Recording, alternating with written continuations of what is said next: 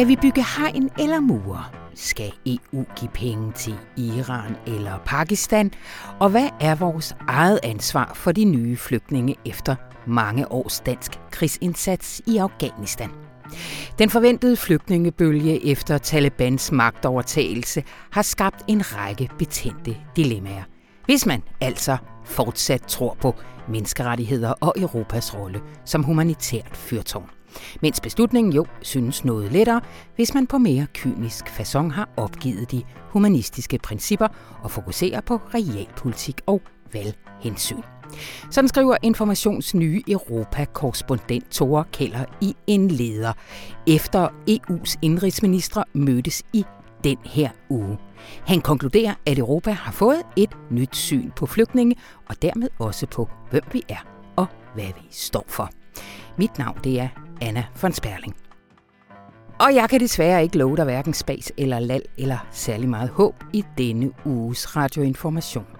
Fordi efter at Rune og jeg har trippet lidt rundt om den tunge erkendelse i et par uger, så må svisken altså på disken. Vores tiltro til institutionen Optur, altså det ugenlige format, der i hele Radioinformations lange treårige historie har været ryggraden i programmet. I ved, der i hvor Rune han ser den håbefulde spire i gyldetanken, og jeg fniser henrygt, fordi det hele nok skal gå. Ja, den tiltro, den vakler altså. Fordi det er efterhånden svært, særligt oven på FN's klimarapport og også den virkelighed derude, hvor New Yorks metro nu er under vand og skovbrændene nærmer sig Athen. Måske er det, vi føler, sorg. Det mener i hvert fald en britisk psykolog, som Rune han har hørt. Og øh, hvor der er sorg, så er der jo også håb for forandring. Er det en optur? Lyt med allersidst i programmet. Men allerførst skal vi tale om coronavaccinen. Altså, der har vi ikke fået den? Jo, men nu skal vi have et tredje stik. Eller skal vi? Fordi hvor placerer det så os i forhold til de millioner af mennesker i udviklingslandene, der stadigvæk ikke har fået så meget som den første? Rigtig hjertelig velkommen til.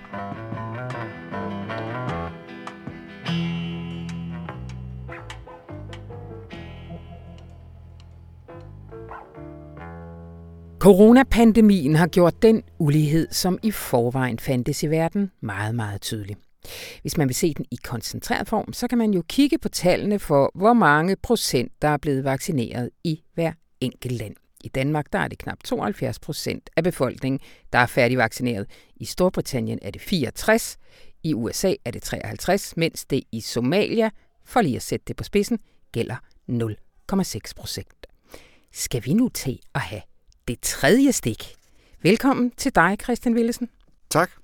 Det diskuteres jo herhjemme, og de er allerede godt i gang i lande, vi plejer at sammenligne os med corona-wise. Hvordan er det, det ser ud med det her øh, tredje stik rundt omkring i den vestlige ja, verden? Ja, altså dem, som er længst fremme, øh, er Israel. Jeg, jeg er altid i tvivl om, Israel hører med til Vesten. Men, ja, det men, er i Melodi Grand Prix og lignende. Præcis. ja. øh, og når det kommer til corona, så hører de i hvert fald også til, i hvert fald blandt de, øh, de ja. hurtigste og rigeste lande. Ja.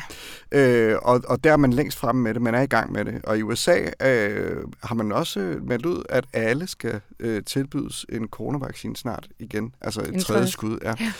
Øh, i øh, England giver man øh, til alle over 50 år, øh, og går også i gang nu. Og i Tyskland går man også i gang i første omgang, dog kun til dem, som er i risiko, i særlig risikogruppe med svækket immunforsvar osv. Og, og det er det, man også i Danmark har sagt, at de skal have en, en booster her i efteråret.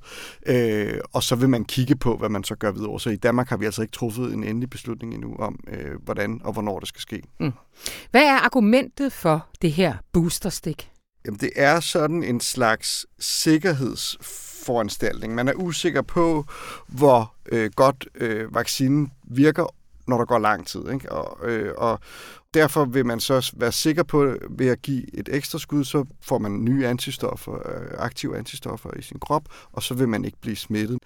Øh, det er det, der er, øh, det er det, der er argumentet for at gøre det. Mm. Øh, argumentet imod, som jeg også kommer ind på i artiklen, som er, synes jeg også et, et stærkt argument, er, at det er jo ikke meningen, at vi hele tiden skal gå med antistoffer. Alle vacciner vil antistofniveauet falde over tid, ja. og så er det de her celler, vi har i kroppen, som husker de gamle infektioner, og laver nye antistoffer, hvis man bliver inficeret ja. øh, igen. Og det er en forskel, altså det, det var egentlig det, der var pointen med vacciner, at ens krop kan huske de her øh, viruser, når de kommer, og så laver man ny, laver kroppen nye antistoffer, når det er. Og det, og det, og det er jo det, man ligesom, det er også det, at man har målt vaccinerne på, og sådan, altså det, det, det er det, en vaccine gør. Så det med, at man hele tiden skal have antistoffer, øh, aktive antistoffer, det, det er i hvert fald en anden tilgang til det. Men er der ikke forskel på vacciner? For der er dem, vi for eksempel får, når vi er børn øh, mm. i vaccineprogrammet. Men så er der jo også de der influenza-vacciner, man får hver år. Øh, hvor, hvorfor er det, vi så får dem øh, igen? Ja, det, det er fordi, at man er nødt til at opdatere dem år for år, fordi der kommer nye typer, og, og derfor er man nødt til at moderere den hver år, øh, så, man, så man får et nyt skud hver år på de der influenza-vacciner. Men det er rigtigt, at de vacciner, vi får øh, mod andre øh, sygdomme, dem får man jo, nogle af dem får man en gang, nogle af dem skal, skal boostes osv., ja. Så videre, ikke? men så varer de jo resten af livet øh, når man først har fået øh, de, de doser, man skal have. Ja. ja.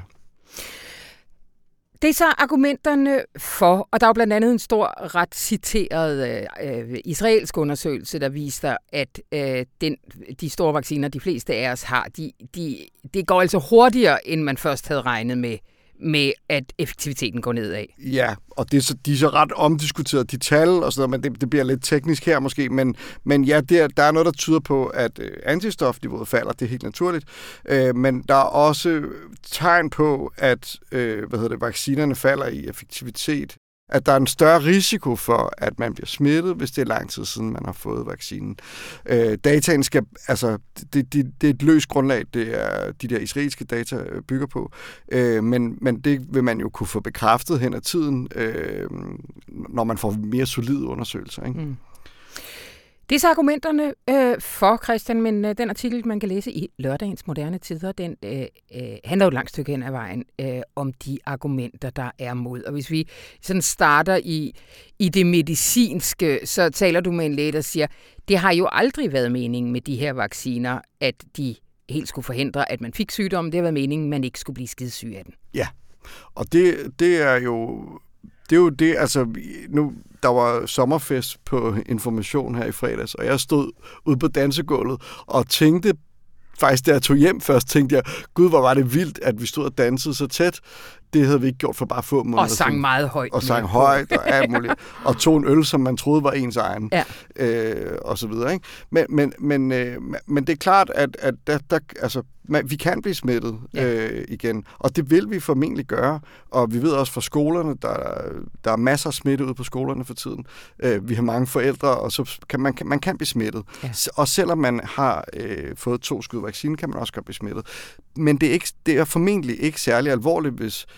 øh, en ellers rask person, øh, som, øh, som øh, er, er nogenlunde ung og vaccineret to gange, skulle blive smittet igen. Mm.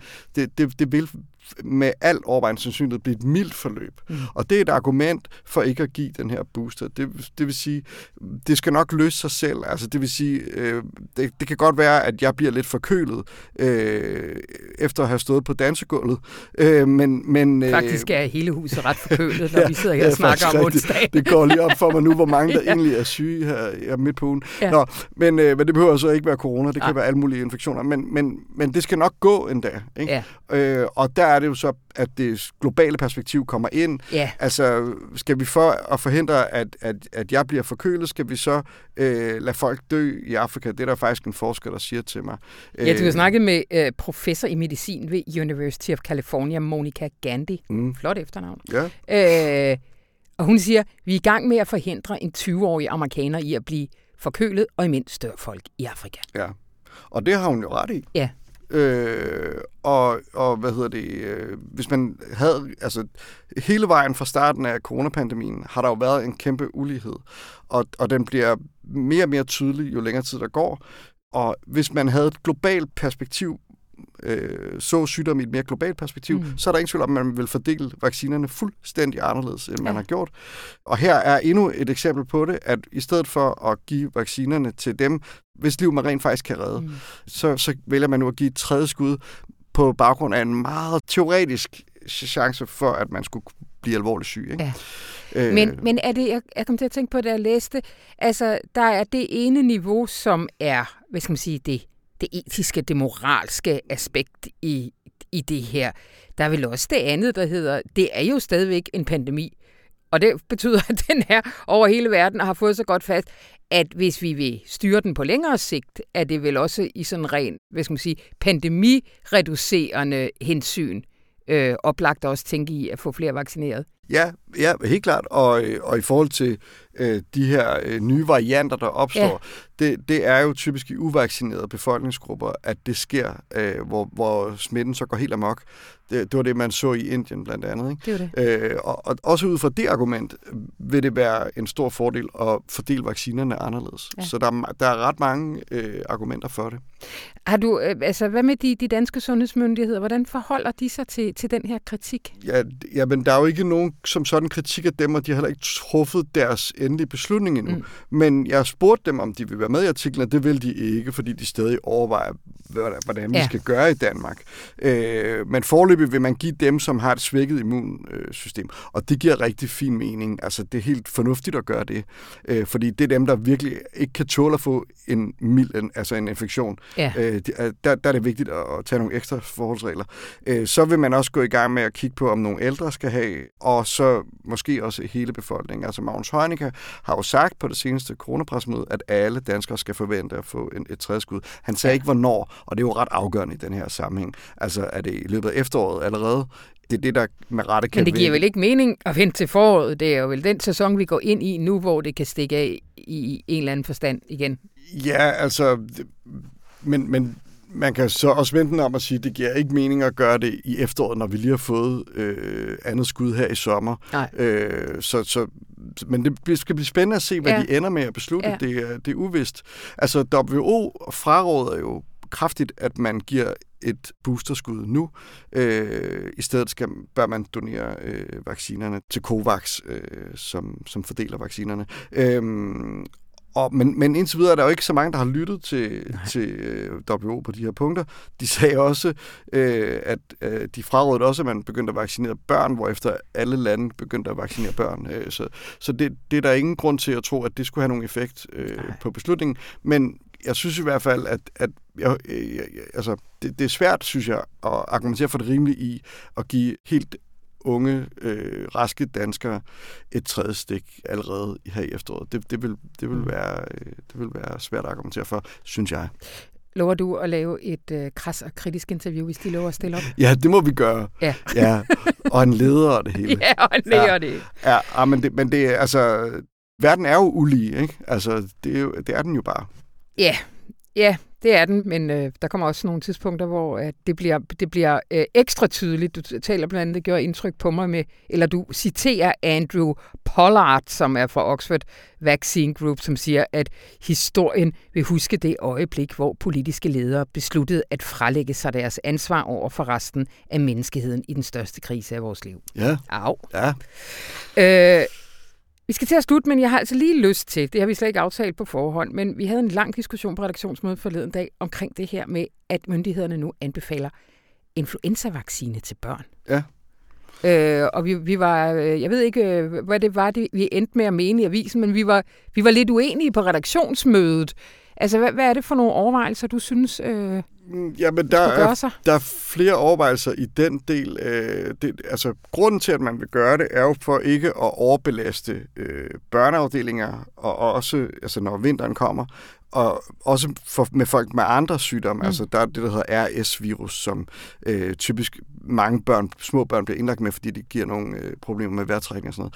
Og, og det betyder, at hvis du så har en masse influen, almindelig influenza, du har måske også nogle corona, altså, så, så kan det ligesom blive for meget af det gode. Øh, og derfor vil man så i den her særlige situation give en vaccine til, mod al, almindelig influenza til mm. børn, hvilket vi normalt ikke gør i ja. Danmark.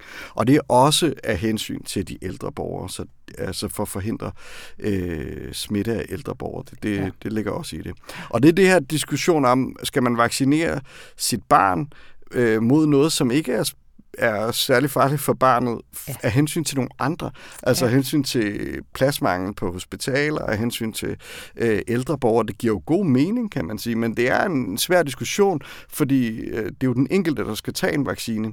Og normalt har vi den, synes jeg, gode øh, tommefinger i Danmark, at det skal kunne betale sig for den enkelte at tage en vaccine. Det vil sige, at skal, det skal kunne betale sig at sige, selvfølgelig skal min søn have en mæslingevaccine, for ellers risikerer han at få mæslinger, som man kan blive rigtig syg af.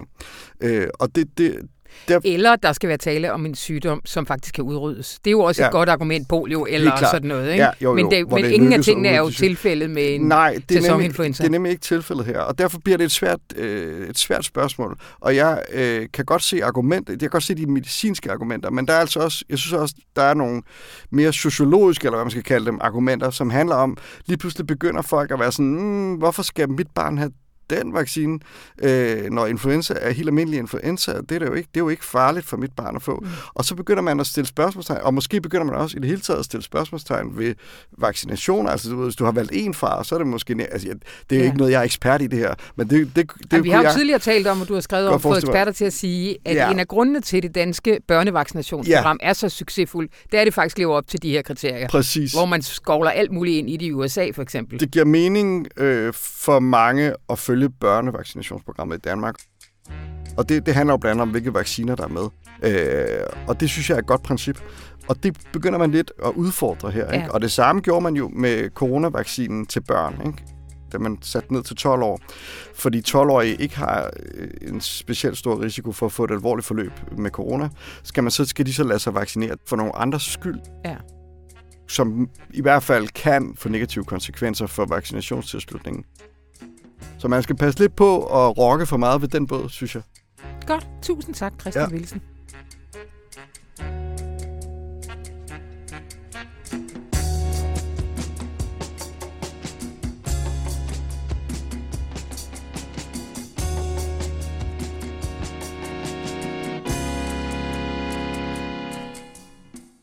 Europa synes klar til at gå på kompromis med tidligere tiders humanistiske og udenrigspolitiske principper af frygt for en ny flygtningekrise efter Talibans magtovertagelse.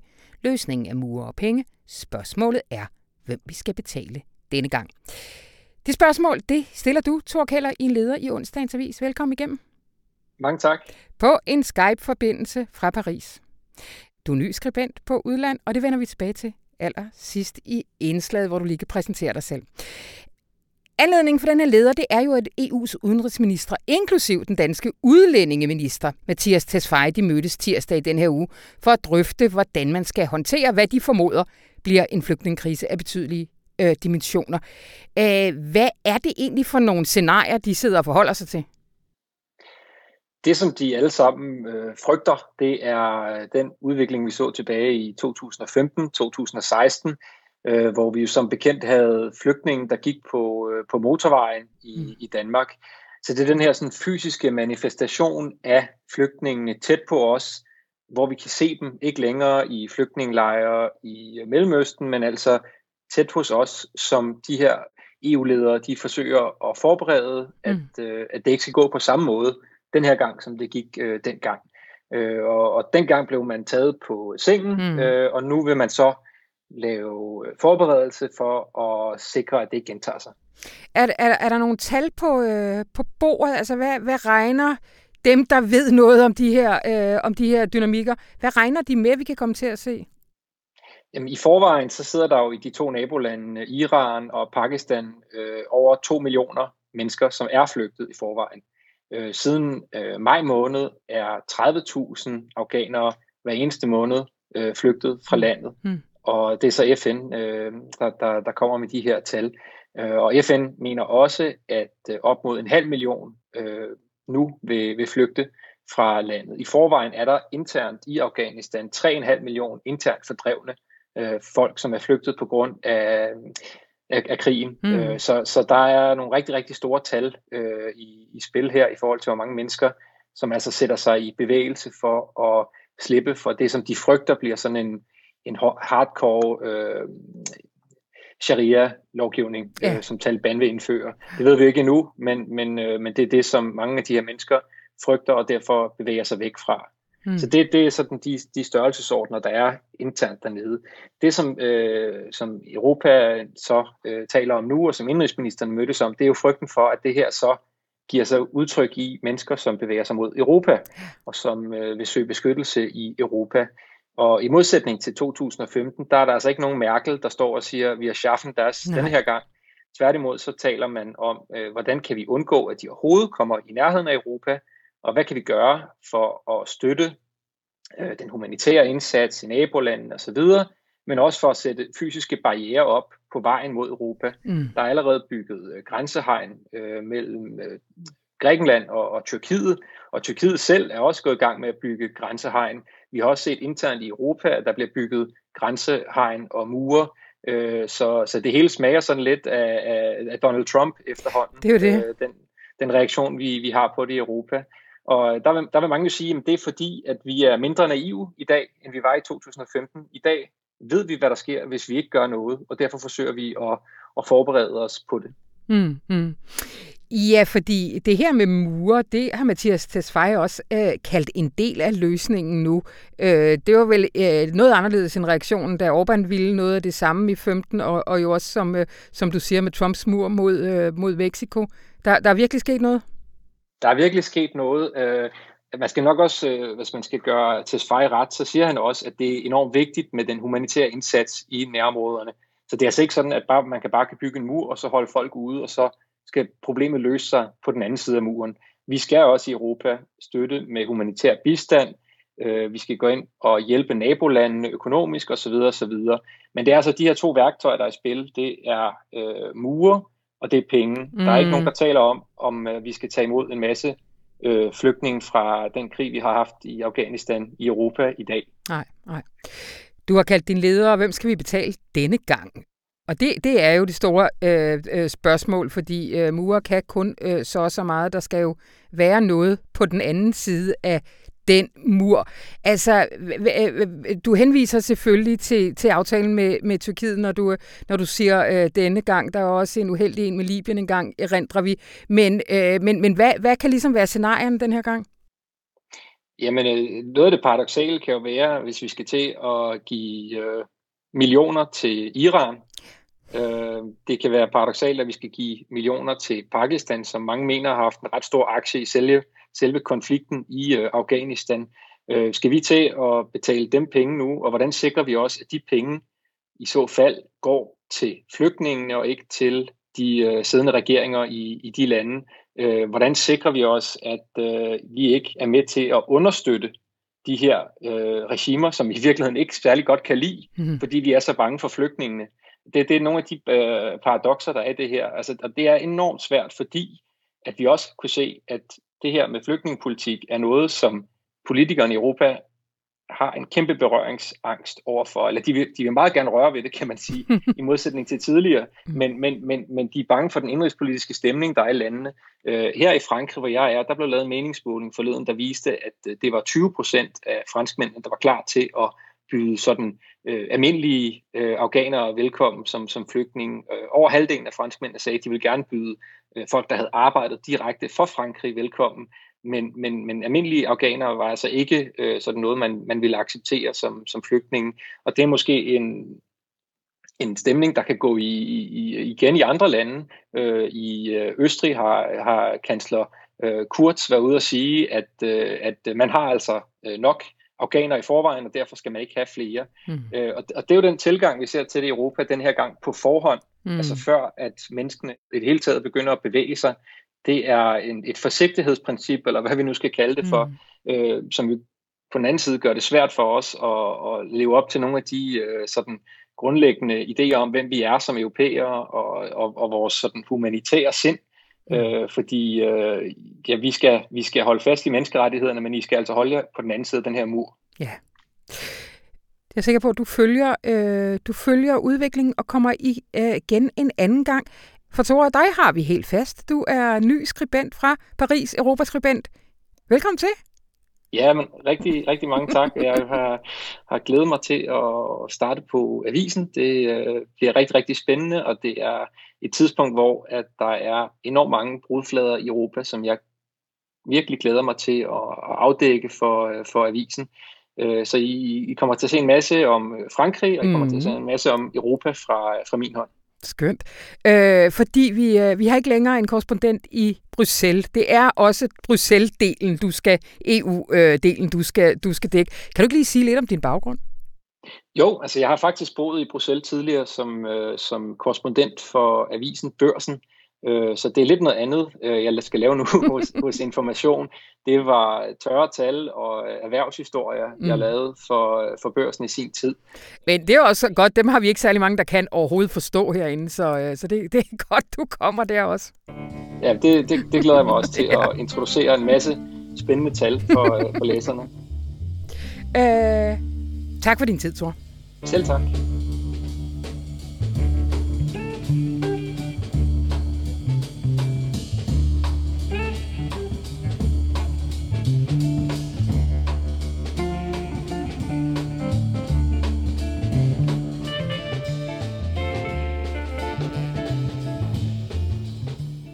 Hej Rune. Hej Anna. Øh, vi kan vel godt være ærlige over for, for lytterne, at vi har kæmpet lidt med, med, med formatet her, efter vi vendte tilbage fra sommerferien. Det er rigtigt. Det er rigtigt. Uh, vi har været i tvivl om uh, opturen som institution. Ja. Ja, det... altså, det, det har vi. Det har vi faktisk. Det kan vi jo godt løfte ja. for. Øh, og hver uge har jeg ligesom sagt, så skal vi også have en optur, og så har vi begge to kigget på hinanden, fordi altså, ikke bare sådan, det har været svært lige at få øje på noget den her uge at have optur, men mere sådan, hvor, hvor energien, vi har jo tit hyldet dig for, at du har det her grundsyn med, at faktisk altid kunne spotte, det har vi jo. Ja, har vi det? Ja, det har vi. Ja. Øh, kunne spotte ligesom udvejen, også i, i ret umulige situationer. Men, men det, har været, øh, det har været lidt svært. Jamen, jeg synes, man kan sige, præmissen for opturen er jo ligesom, at øh, det handler ikke om optimisme eller pessimisme, det handler om håb. Ja. Og det handler om, at det er altid tilliden til, at vi ved ikke, hvad der kommer, og det, der kommer, viser sig altid at rumme noget, som vi ikke havde forudset, og det, der kommer, kan være noget positivt og noget byggeligt. Og det bygger så oven på den historiske erfaring af, at næsten alle store positive fremskridt i historien er kommet uforudset. Mm. Altså lige fra murens fald til, til kvindernes frigørelse, så er det ligesom, at der, det er jo ikke kommet ud af ingenting. Det er kommet overraskende, men ikke ud af ingenting. Det er kommet som resultat af nogle meget langsomme processer. Folk, der har troet på, på fremskridt og på social retfærdighed, og på, at man ikke skulle finde sig i at blive undertrykt. Og så har de spredt ordet, inspireret hinanden, været forbilleder, dannet grupper, kvindegrupper, aktivistgrupper, alle mulige ting, skrevet bøger, spredt nogle argumenter, tanker, idéer, analyser.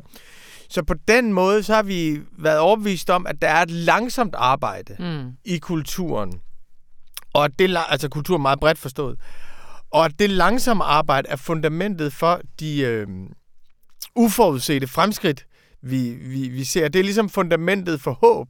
Det er sammenhængen mellem, at vi ved, at de helt konkrete indsatser hver eneste dag nytter noget, gør en forskel.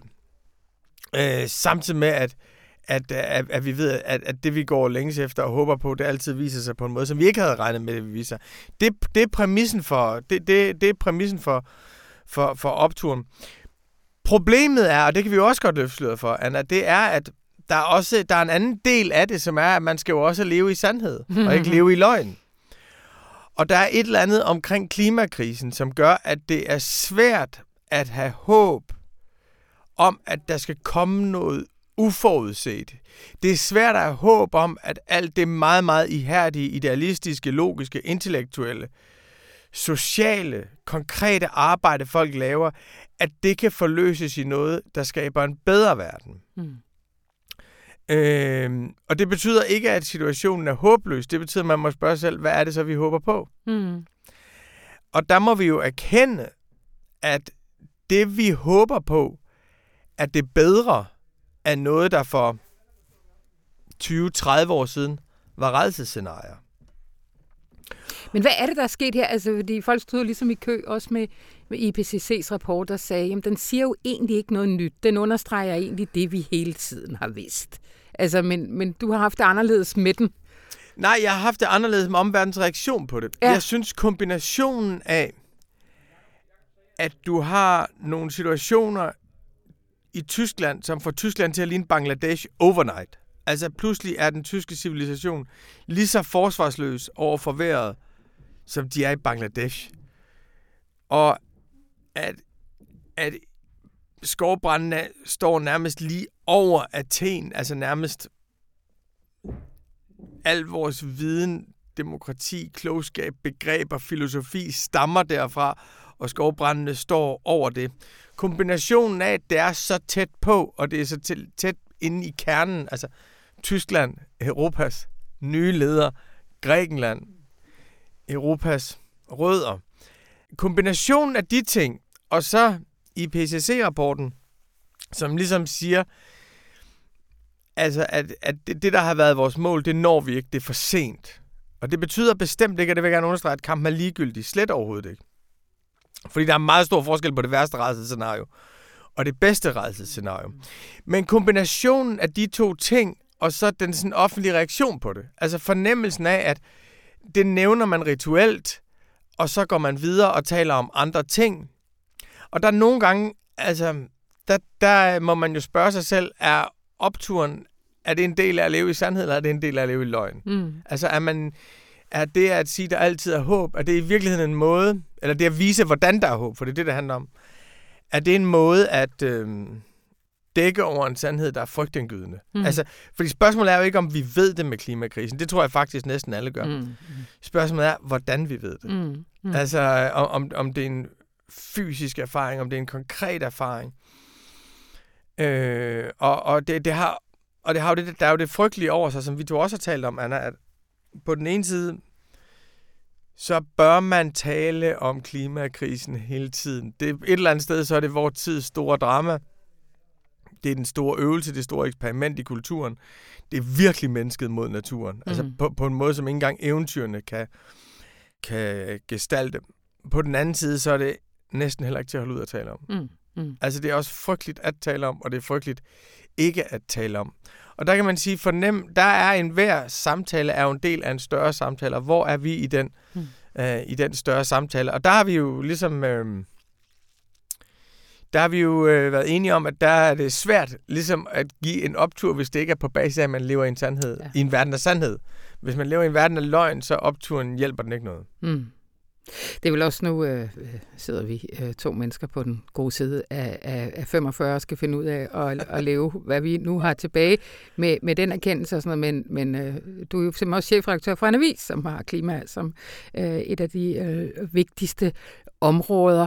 Altså, hvordan skal vi dække det her? Altså, det har vel også, håbet har vel fyldt ret meget i den måde, vi har, vi har dækket klimaet den grønne løsning. Altså, altså vi har let efter de steder på alle mulige niveauer, og vi har skiftet lidt mellem at tro, at øh, politikerne går ad os, eller det var erhvervslivet, eller det var græsrødderne, eller sådan, men det har ligesom været gennemgående. Altså, skal, Jamen, jeg synes helt, altså, egentlig om, synes eller? jeg, at Egentlig synes jeg, hvis jeg ser ud på alle de institutioner, jeg kender, så synes jeg, at information er den institution, der er aller, aller bedst beredt på det her. Ja.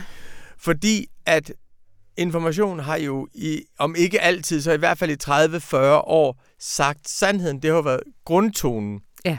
Men samtidig er vi jo også eksempel på, hvor meget man kan bevæge ved at engagere sig, mm. og hvor stor en forskel det kan gøre, at man engagerer sig. At man kan skabe en meget stor forskel i menneskenes verden. Det vi så hele tiden har sige, det er, at det går hurtigere nu i menneskenes verden, end det nogensinde har gjort, for der har aldrig været så stærkt et globalt vi.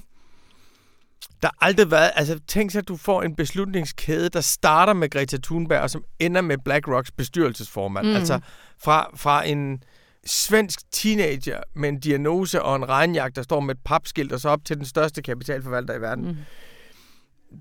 Det er jo ekstremt inspirerende. Altså, den beslutningskæde er ekstremt inspirerende. Og, og, øh, og den aktionskæde, det globale vi, er ekstremt inspirerende. På den anden side, så har du så det med, at uanset hvor hurtigt menneskene er løbet indtil nu, så løber naturens forandringsprocesser hurtigere. Mm. Altså naturens tipping points har vist sig at være noget hurtigere mm. end de politiske tipping points. Og det, det, det ved vi jo godt. Så på den måde synes jeg, og det synes jeg egentlig, det er klart, at hvis du ser for, for 30 år siden, der havde information et billede af klimakrisen, som var teologisk, og som var sådan noget dommedag. Jorden går under. Ja. Og jorden går jo ikke under. Altså på den måde er det jo, på den, på den måde har vi også ligesom skulle indstille os på, på, på, på, at lave de rigtige, på, på at lave de rigtige, øh, på at lave de rigtige scenarier.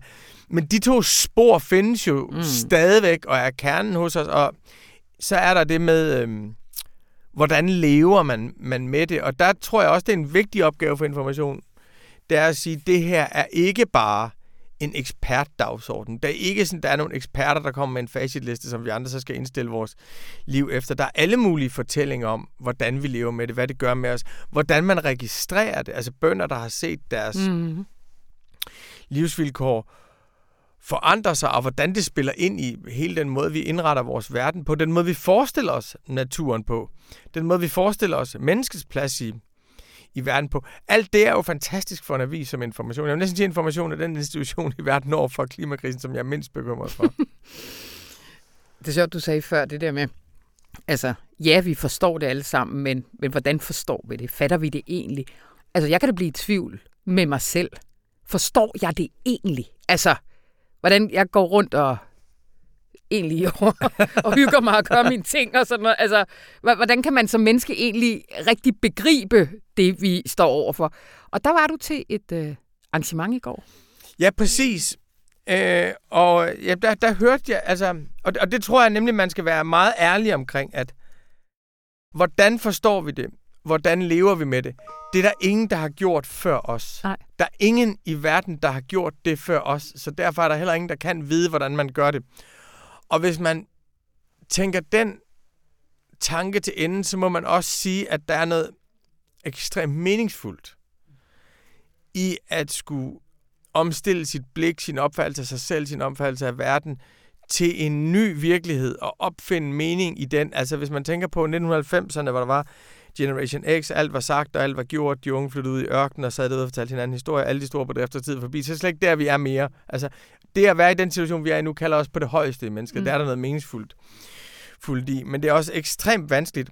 Og der var jeg til et arrangement i går, øh, noget der hed Tomorrow Imagine, øh, hvor der var en øh, britisk psykolog, som hed Sally Weintraub, og hun holdt et fantastisk oplæg. Altså, og, og det var sjovt, der var virkelig mange, der var oplæg fra Amerika, der var en afrikansk aktivist, der var en ung øh, amerikaner, som var, altså, som ligesom levede med krisen og troede på den totale mobilisering. Der var bestyrelsesformanden for Mærsk Siemens, som fortalte om alt, hvad, hvad de ville gøre. Og sådan, der var virkelig mange, men der var en, der efter min opfattelse fuldstændigt stjal dagen, og det var hende, der Sally Weintraub, fordi hun fortalte om, hvordan vi havde levet i en verden af det, hun kaldte for uncare.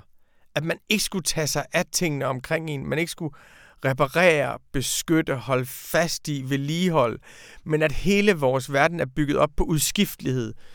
Øh, lige fra mode til teknologisk udvikling til at du går fra benzinbil til, til elbil. Altså al fornyelse er forandring i dit interiør, og hun sagde, at, at den der verden er uncare, der, der var den er værst, det er selvfølgelig i forhold til mennesker, dem der arbejder for dem, der arbejder for Amazon, dem, der arbejder alle mulige redselsfulde steder, dem, der dør i, i Middelhavet. Forlængelsen af, at man ikke tager sig af det, der er ens nære omgivelser, er også, at man kan blive enormt kynisk over for, for menneskene. Men så talte hun om, hvordan der i overgangen fra åndkære til at kære, altså fra ikke at tage sig af det, til at drage omsorg for det absolut nærmeste, der sagde hun, der var en ekstremt hård erkendelse, som var klimasorg, climate grief, Øh, og det var jo en hård erkendelse på forskellige niveauer i forskellige generationer. Hvis du forestiller dig, helt 75 er vi jo ikke endnu, at man er 75, man har arbejdet hele sit liv, man har investeret sin lidenskab og sine passioner i at skabe en lidt bedre verden, mm. og efterlade noget, der er lidt bedre. Altså lidt bedre. Tænk på alle de feminister, hvor meget, altså øh, din og min mødres generation, hvor meget de faktisk har gjort, som var fuldstændig, altså i deres egen interesse, men i tillid til, at de kvinder, der kommer efter, vil få et, få et bedre liv. Tænk sig, at de, når de kommer ud på sidste op, omgang, skal erkende, at de efterlader faktisk en verden i den periode, hvor de har lavet kvindefrigørelse. Der er naturgrundlaget for de næste generationer fuldstændig ødelagt. Mm. Altså, det er jo mm. ødelæggende mm. eksistentielle erkendelse. Det river jo din forestilling om alt, hvad du har bedrevet i stykker. Øhm, så de der erkendelser er meget, meget, meget hårde.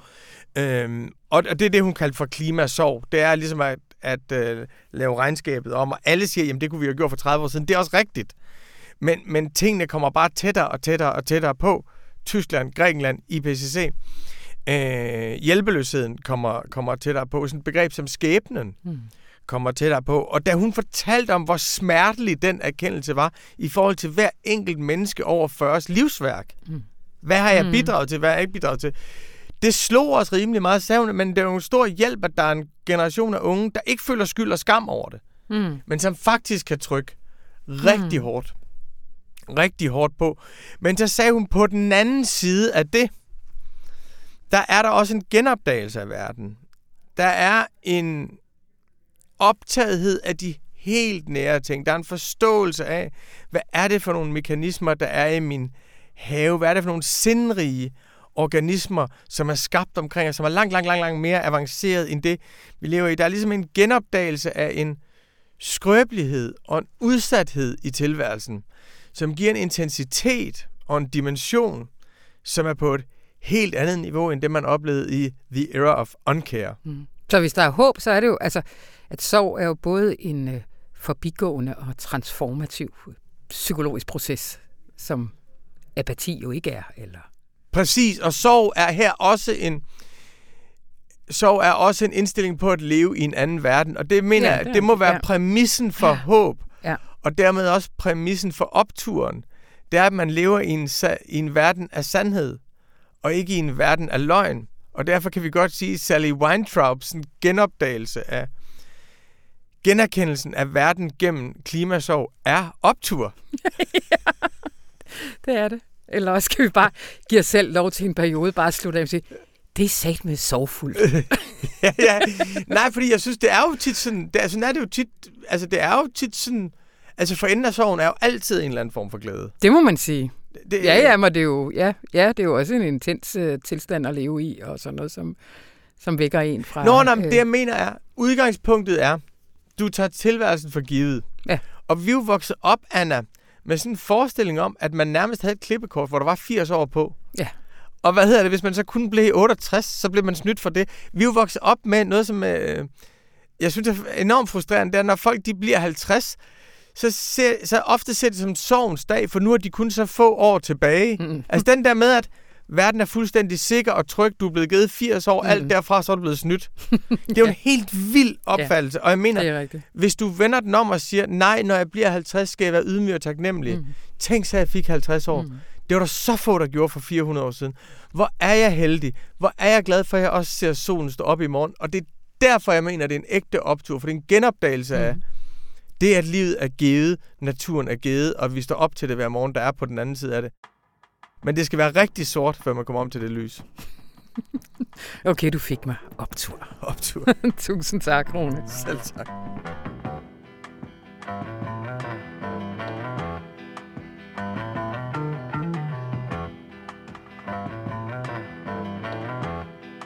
Og det var så min benhårde prioritering af alle de fremragende sager, som man kan finde i ugens aviser. Og så tænker du måske, Hallo Anna, har du ikke glemt rigsretssagen mod Inger Støjberg? Til det kan jeg sige nej.